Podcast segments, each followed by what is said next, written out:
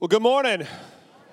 Hey, welcome. If I've never met you, my name's Jeffrey. I'm one of the pastors on staff here, and I'm excited to share a word uh, I felt like the Lord laid on my heart for us this morning. If you're at our online campus, we're really glad you're there. I know this is spring break, and so we got a lot of people traveling. So we're honored that you would be a part of our family, and we're excited for what uh, God is going to do this morning. Uh, I will just give a caveat there's a decent chance that in the middle of this, I'm gonna have to take like a four second timeout and take a drink of water. I don't know if it was allergies this morning or screaming all of first service, but I almost completely lost my voice first service. So we'll see how this goes, where it's an adventure. Um, I wanna start off this morning just with a confession. This is church. I feel like confession is good. Uh, I am like incredibly easily distracted. That sentence even, even make sense. Like, I'm very easily distracted in my world. I don't know, how many of you have seen the movie Up? Seen the movie? If you haven't, don't. All right? It's soul crushingly sad, and it's a children's movie, so just, you don't need it in your life.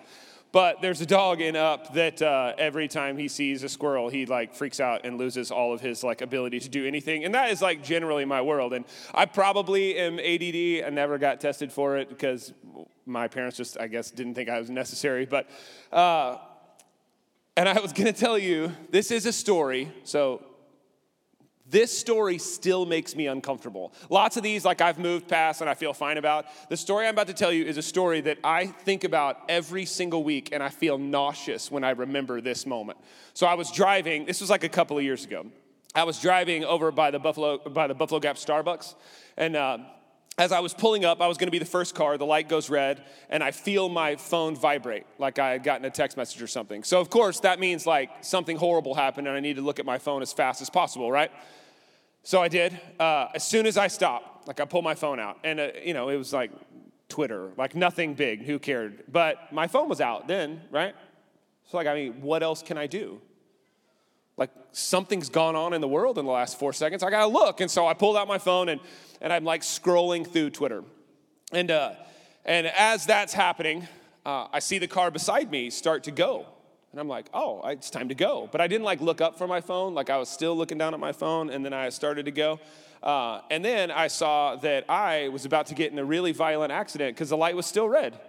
And I'm very confused. I'm like, what's up with this idiot beside me? Why is he going? And I, he confused me. And I looked over at him, and this guy, so it's a guy and two girls in this truck, and they are all staring at me. And then I make eye contact with them and they lose their minds in laughter. I mean, they were crying in their car. I'm like, what happened just now? And then I'm processing in this moment as my car is halfway into the intersection that uh, I had, like, the guy in the car and the two girls, he had, he had told them, like, hey, y'all, look at, look at this idiot beside us. I'm gonna let my foot off the brake, and he's gonna think it's time to go. And all of that happened. That is exactly what went on. And then I looked at him and he looked at me and he's laughing, and I feel such utter shame in the moment. Like I feel, I, mean, I feel uncomfortable right now thinking about it. Like I was so easily distracted that I almost like put me in danger, other cars in danger. I mean, it's easy for me to get distracted. It is I, my family grew up in Lubbock. I grew up in Lubbock, and then we moved here when I was in high school. And all, most of my extended family all still lives in Lubbock. So we've driven from Abilene to Lubbock and back and forth. I can't even fathom how many times. And it's the easiest drive any human has ever made, okay? So, like, my eight year old doesn't drive that often anymore, and she could make this drive perfectly fine. It's one turn. You get on the highway and you go until you see a giant sign that says Lubbock. Then you do go that way and then you're in Lubbock. I've ended up in Big Spring. Just hanging out in Big Spring. It's a fine town, I guess. But if you're directionally challenged, it's not Lubbock.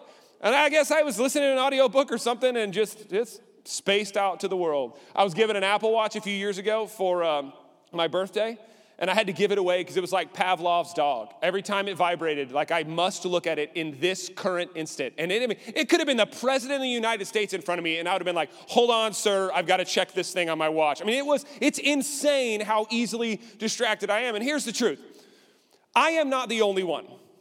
Like, distraction is an incredibly common thing in our worlds. And it's actually a problem. It's a, it's a much bigger problem in our lives than we might realize. So, distracted driving is a really common thing. Obviously, I just told you a story about me driving distracted, but like it is a really common thing. A million accidents every single year are caused by distracted driving. A million. Think about this. We are driving two, three, four thousand pound hunks of steel down the interstate, but we gotta look at that Instagram post because it might go away and it doesn't so easily to drive distracted. It's so easy to drive distracted. And then, like of the million accidents that are caused every year, about a quarter million of them actually injure people. And 3,000 people die every single year because we can't stop being distracted as we drive. Politics has been an easy distraction over the last few years, right? Like if you're ever in a public setting, I love to do this is another confession. I don't know why this Sunday is confession time. I love, I love to like throw out controversial topics in big groups of people and then leave. It's so fun. I mean, I, it's a blast. Just trust me.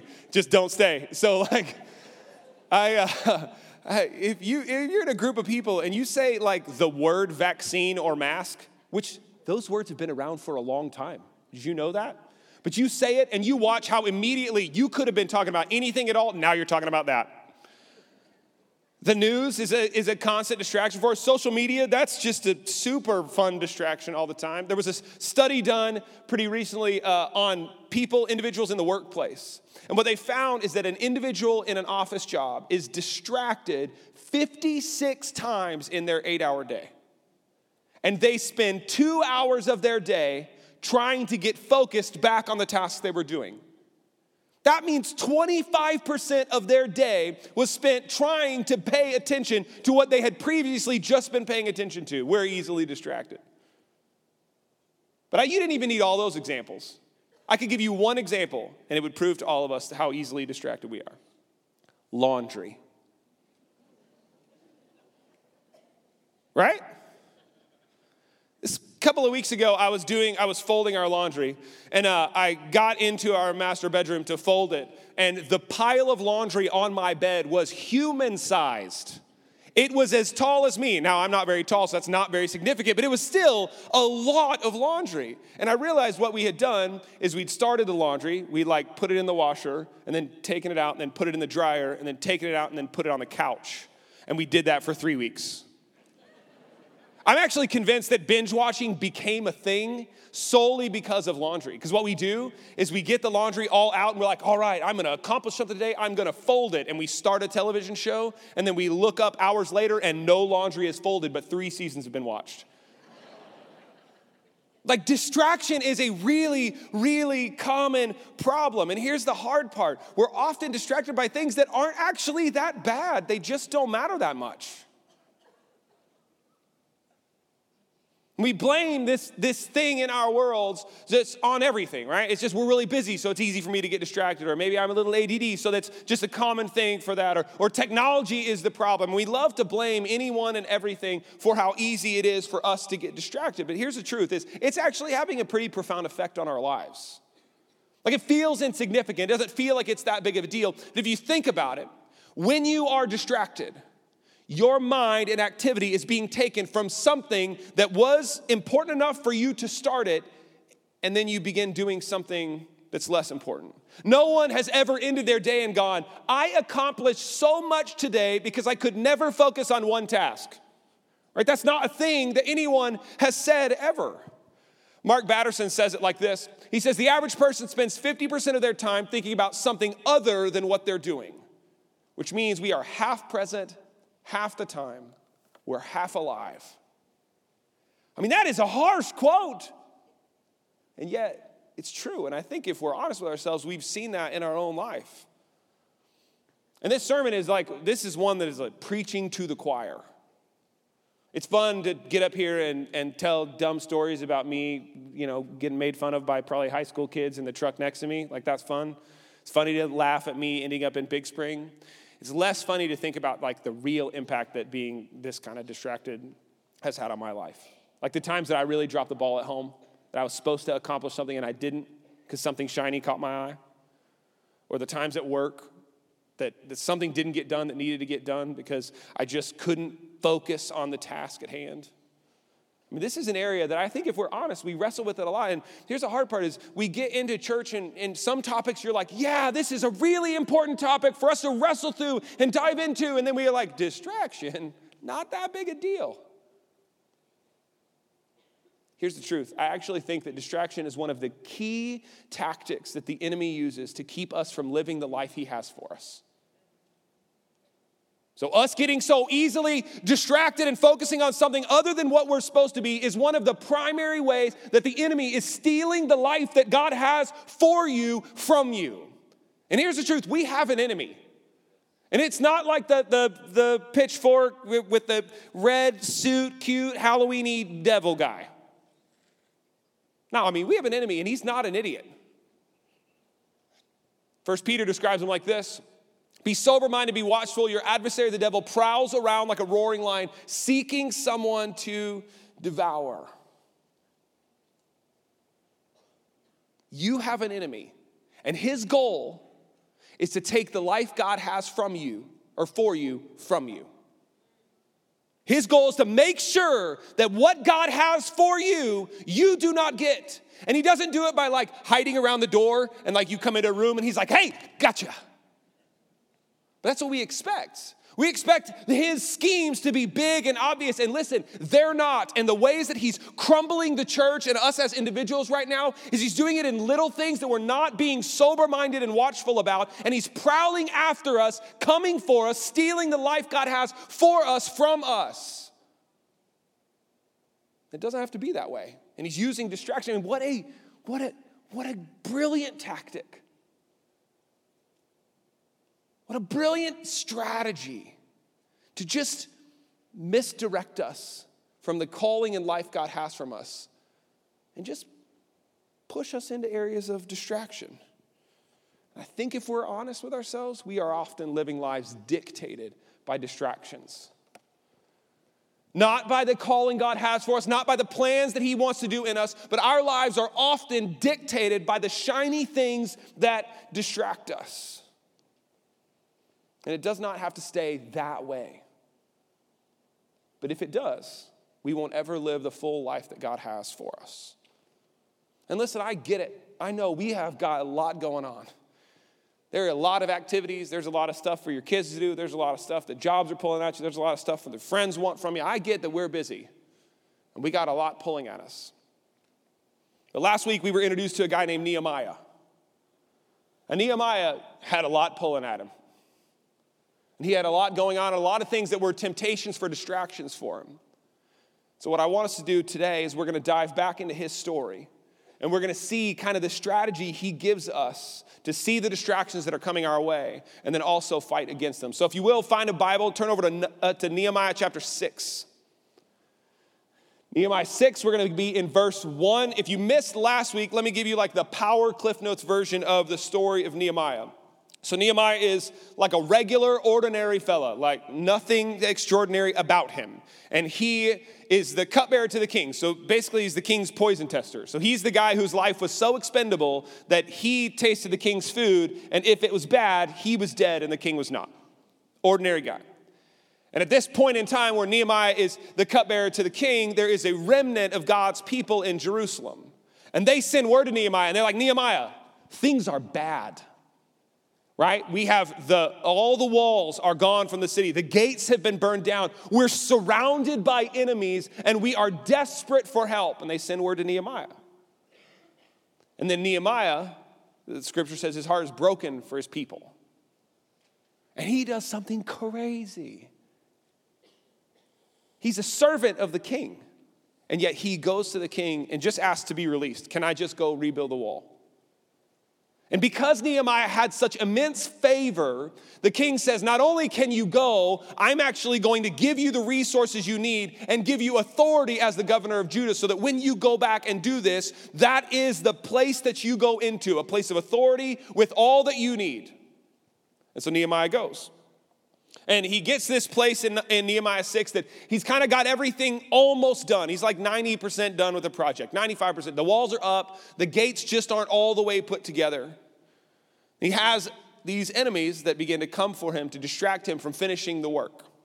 So Nehemiah 6, verse 1 says this Now, when Sanballat and Tobiah and Geshem the Arab and the rest of our enemies heard that I had built the wall, and that there was no breach left in it, although up to that time I had not set up the doors in the gates. Sanballat and Geshem sent to me, saying, Come, let us meet together at Hakkephirim in the plain of Ono. But they intended to do me harm, and I sent messengers to them, saying, I am doing a great work, and I cannot come down. I am doing a great work. This is important. Not just doing work.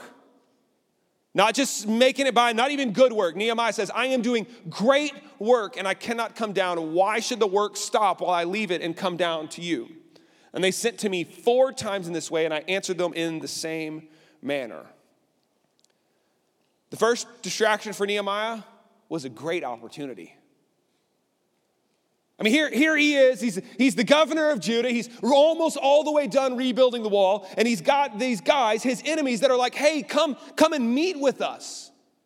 I mean, in Nehemiah's mind, he's got to be like, I can be the guy who rebuilt the wall and then negotiated the peace between our people and our enemies. Like they want to meet with me, and now I can like make sure that this is all going to be okay. What a phenomenal opportunity for me. What a chance for me to make this significant impact. What a great opportunity. And Nehemiah is just like, no. I got great work that I'm doing. So no. And then they did it again. No. They did it again. No. What a great opportunity. No. And for you and I, we can often think about opportunities, or what we can often think about as opportunities are just distractions. An opportunity comes through from work. It's like promotion, bigger salary, company car, corner office. What an opportunity. Your kid gets that phone call. It's like, hey, we want him to be on this select travel team from Dallas. We'd love for him to be a part of it. I know they're already a part of a couple more, but like, this is a great opportunity for her to really get ready as she gets going into high school or middle school in some cases. What an opportunity. I think one of the greatest lies that we've believed as people is that there are opportunities that are too good to pass up. What a brilliant lie. If I can't say no, because the opportunity is just too good. And distractions disguised as opportunities lead us to doing many good things, but missing out on the great work that Nehemiah talked about. There is no opportunity that is too good to pass up. Even Nehemiah, in this moment, knowing he could make a big impact, but that was not the great work that God called him to. That might have been fine work, even good work. That was not the great work that God had for him. Story goes on. Nehemiah's enemies get more crafty. In the same way, Sanballat for the fifth time sent his servant to me with an open letter in his hand. And it was written, It is reported among the nations, and Geshem also says that, that you and the Jews intend to rebel. That is why you are building the wall. And according to these reports, you wish to become their king. And you've also set up prophets to proclaim concerning you in Jerusalem, there's a king in Judah. And now the king will hear of these reports. So now come and let us take counsel together. Then I sent to him, saying, No such things as you say have been done for you are inventing them out of your own mind. For they all wanted to frighten us, thinking their hands will drop from their work and it will not be done. But now, O God, strengthen my hands. Second distraction Nehemiah faced is what people said about him rumors that were told about him. See, Sanballat, he sends this, uh, it's an open letter. In our modern parlance, it would be like somebody posted about him on Facebook and tagged him in it. Like it's it's not this private thing between him and Nehemiah for Nehemiah to see and him going, "Hey Nehemiah, I heard this rumor that you're trying to start a coup. That you're trying to overthrow like you are want to be placed as the king." And that's what everyone's saying. And so, hey, is that true? Because if not, you need to work on that. That's not what's happening. He sends an open letter so that everyone is going to hear this lie that was being said about Nehemiah. So that Nehemiah would then be afraid of what people say about him, and then he would step back and not continue to do the great work that God called him to do because he was worried about what people were going to be saying about him. And it can be so easy for us as people to get distracted from the great work because we're so worried about what people might think about us or what people might say about us. My oldest daughter is 10. So for about a year, we've been having the dad, when can I get a cell phone conversation? She's nine, I'm like, who do you want to call? So I tell her, she says, When can I have a cell phone? And I tell her, Berkeley, you can have a cell phone whenever I need you to have a cell phone. I don't care what you want. But you know what's going to happen? As she gets older, and I mean, she's going to get a cell phone at some point. But until then, she can tell her friends, like, no, my parents won't let me get a cell phone yet. And her friend's gonna be like, Your parents won't let you get a cell phone? Why are they being so mean? And, and then their kids, like, they're gonna go home and tell their parents, and their parents are gonna talk about Sarah and I, and they're gonna go, What? They're so protective, like, they're sheltering their kids. Like, what is their problem?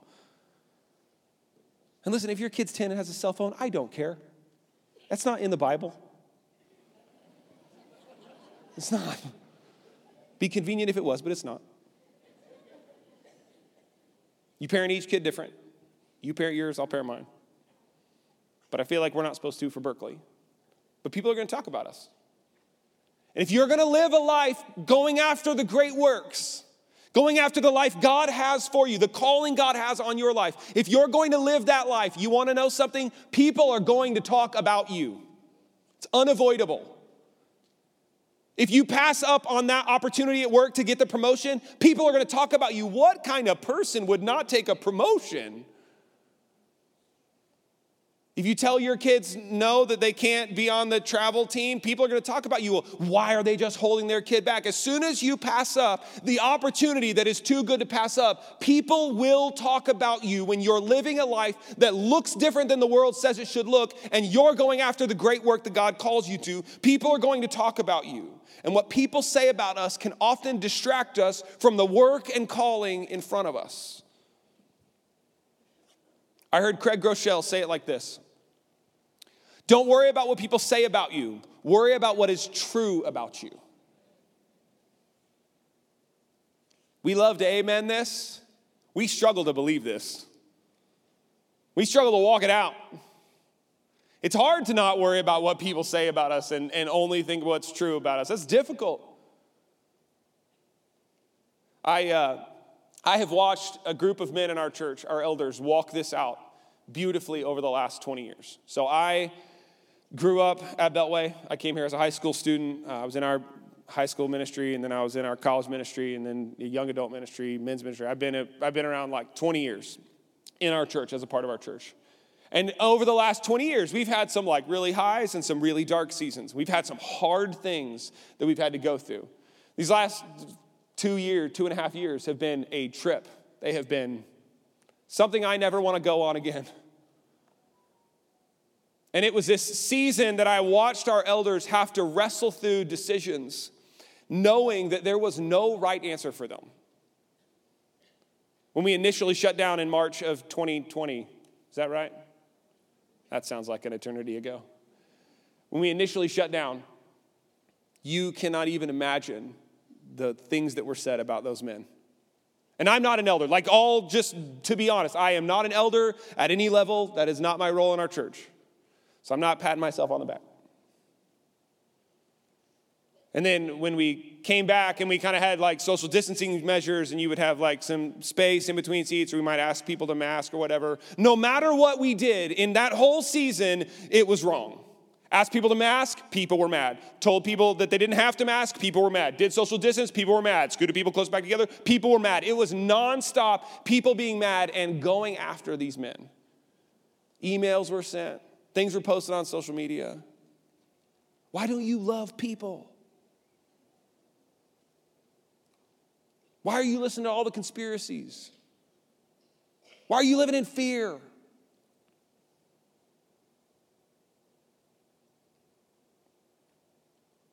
And for two years, and the 18 years before that, I watched the elders do the same thing they do every time. Trust that what is true about them is what matters and not what people are saying about them. Did we do everything right over the last two years? Who knows? No one knew. It was the first time we ever walked through a global pandemic.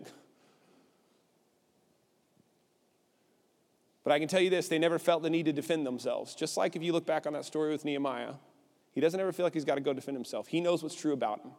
And what matters is what's true about him, not what people are saying about him. And it's so easy for us, if we're going to live the life that God calls us to, to be distracted because we're worried about what people might think about us when we do things different.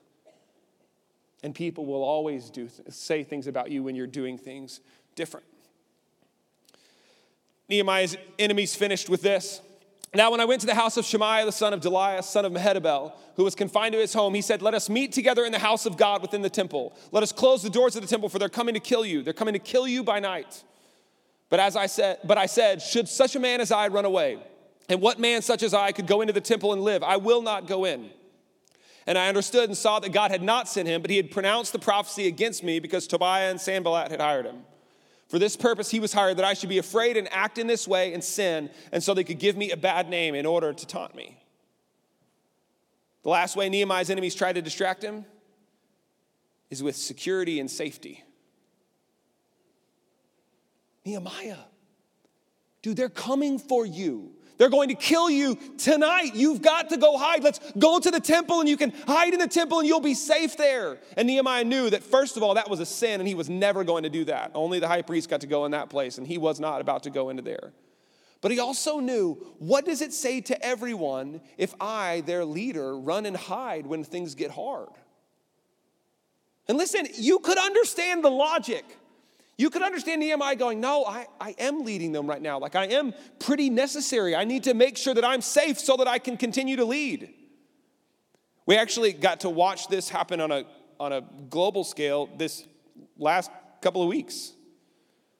When everything began to happen in Ukraine, and there, Russia's coming in. I'm a world superpower going to crush this little tiny Ukraine. And you've got their leader, President Zelensky. And when everything gets real bad in the beginning and no one knows how the next few hours are going to go, the US says, hey, we, will come in and get you out so that you can keep leading. And you know what? I just will be completely honest with you. It would have been so tempting to go, yes, take me out, let me go. Because I want to lead my people, but I can't if I'm dead. And what President Zelensky said is one of my favorite quotes that's ever existed. He said, The battle is here. I need ammunition, not a ride. And that is wild to say, knowing that there is a decent chance that he was going to die because they were coming for him, but he was not going to let safety and security be the thing that stopped him from doing what he felt like he was supposed to do. Just like Nehemiah knew that he was not going to let the security of his own life stop him from the life that God had for him and the role that he was supposed to play in his people. And we are so tempted to go into the safe places and the secure places and miss out on what God wants to do in us. We can get distracted by security in safe places when maybe, just maybe, God is calling you to take a risk. The life God calls us to is not going to always be the life that makes the most sense. The life God has for us is sometimes going to take us out of places that we feel really safe and secure into places that we have to trust in Him at a deeper level. We sang that song today. We introduced, it was the first time we sung it. We sang the firm foundations. Talking about when everything gets bad, my trust has to be in Him. And when I do that, then I can have joy in chaos. And I can have peace in times where there should be no peace. And we can feel safe. It's when our safety and security is placed in our own hands and in our own abilities that we get distracted by it. But when we remember that it is our God who overcame the grave and it is our God who is the only one who can give us safety and security anyway, when we remember that, then we're not distracted by our own safety and security because we're resting in His. So Nehemiah pushes back against him and he's like, No, I'm not going in there. We finish the story in verse 15. So the wall was finished on the 25th day of the month of Elul in 52 days. And when all of our enemies heard of it, all the nations around us were afraid and fell greatly in their own esteem, for they perceived that this work had been accomplished with the help of our God. They finished this wall in 52 days. If we remember back to last week, Jake talked about how, like, what Nehemiah said is in Nehemiah 2 is that the report he got from Jerusalem is that the walls were gone, the gates had been burned, and they were terrified of their lives. Nehemiah gets on the ground. 52 days later, everything is rebuilt. And then everyone doesn't go, Nehemiah, Nehemiah, Nehemiah. For they perceived that this work had been accomplished with the help of our God. So, because Nehemiah was able to just fight through what was trying to pull him away from the work God called him to, because he was able to persevere in the middle of that, he finished the goal, accomplished what God called him to do, and pointed people to the greatness of his God. And Nehemiah gives us this skill in Nehemiah 6 for how we can do what he did in the times that he was distracted. Here's what it is, okay? It's okay to say no. You're not sure, are you?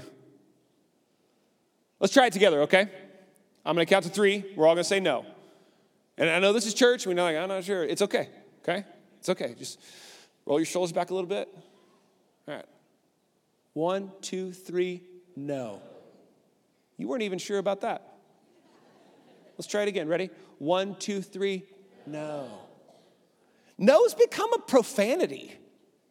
Like we're just so scared of, like I can't say no to my kids. Johnny's parents don't say no to him. How can I? I'm a bad parent if I say no. We can't say no at the job. Like that's the guy who writes my paycheck. I can't say no. I can't say no to my friends when they want. We just don't feel like we can say no. And no is one of the most freeing things that you can introduce into your life.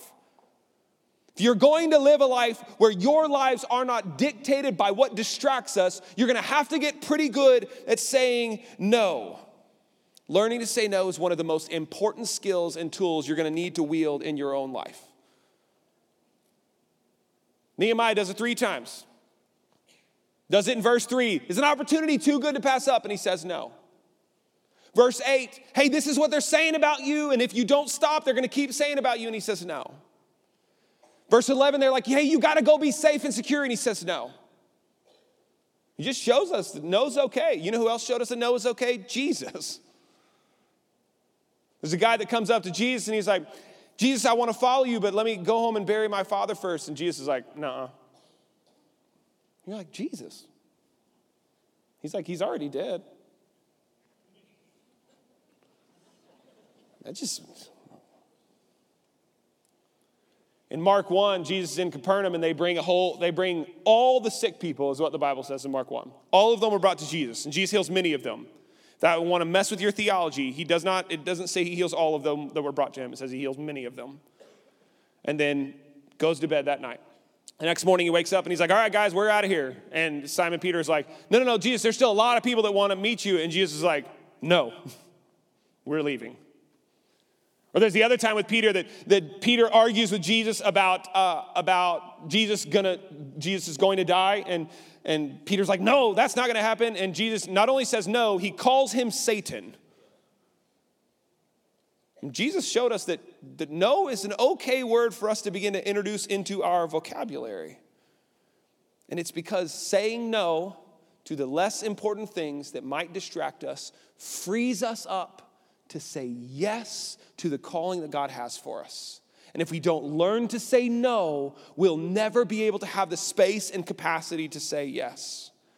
1 Corinthians 7 says this about you Only let each person lead the life that the Lord has assigned to him and to which God has called him. This is my rule in all the churches. I don't know many of you. I don't know stories. I don't know what's going on in your world. I can unequivocally tell you God has a calling on your life. Like, look at me beyond a shadow of a doubt, scripture says it over and over again, you have a calling and something that God wants to do in you and something He wants to do through you, and He's got a life that He wants you to live. It's not just people that work at a church that have a calling on their life. Businessmen, you got a calling on your life, an important one. Working moms, you got a calling on your life and an important one. Moms of toddlers, you got a calling on your life and an important one, and also the most difficult job on the planet. Teenagers, you have a calling on your life now and going forward. It's not just when you become an adult, because so, there's a lot of 40 year old men that are still stuck. you have a calling on your life. If we don't believe that, then we'll just say yes to whatever, because who cares?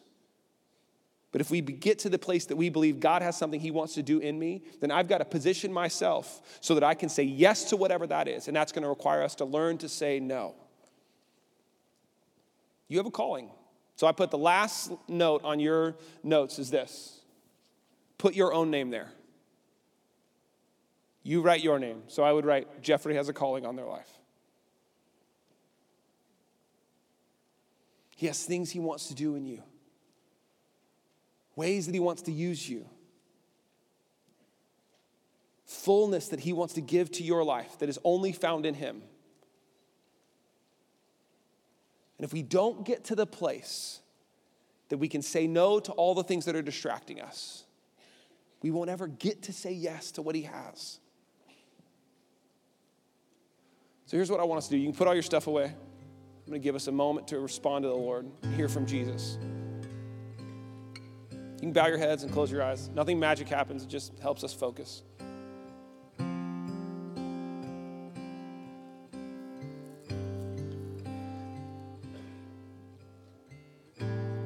I want you first to just ask the Lord, God, what are you calling me to now?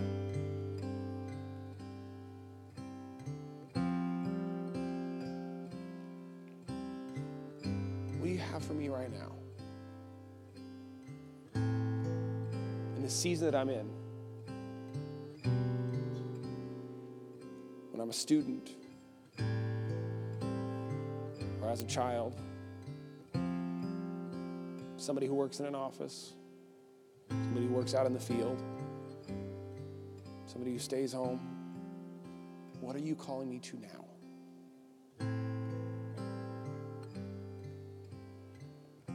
And maybe you struggle to believe that God Almighty, who breathed heaven and earth into existence, knows you well enough and cares about you enough to give you a calling on your life. It's okay to wrestle with that, just don't stay there lay it at his feet and go, God, I want you to show me what you have for me.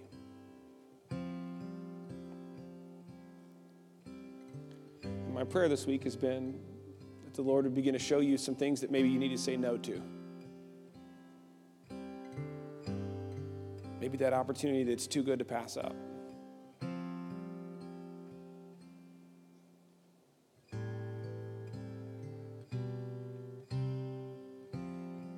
Maybe that lie that you've heard said about you.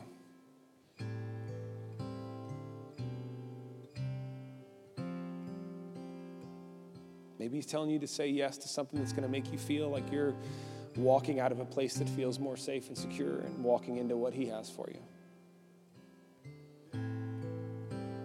Ask him, God, what are the yeses you want me to say yes to right now?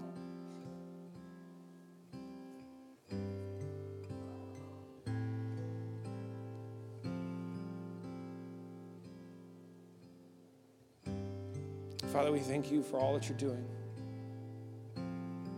Holy Spirit, we ask that you would give us the boldness to say no to what we need to say no to, and the grace to walk in the yes that you have for us. Would you show us things that are distractions in our life? And will we run after the life that you're calling us to? Would we not settle for good work when you've got great work for us? It's in your name that we pray. Amen.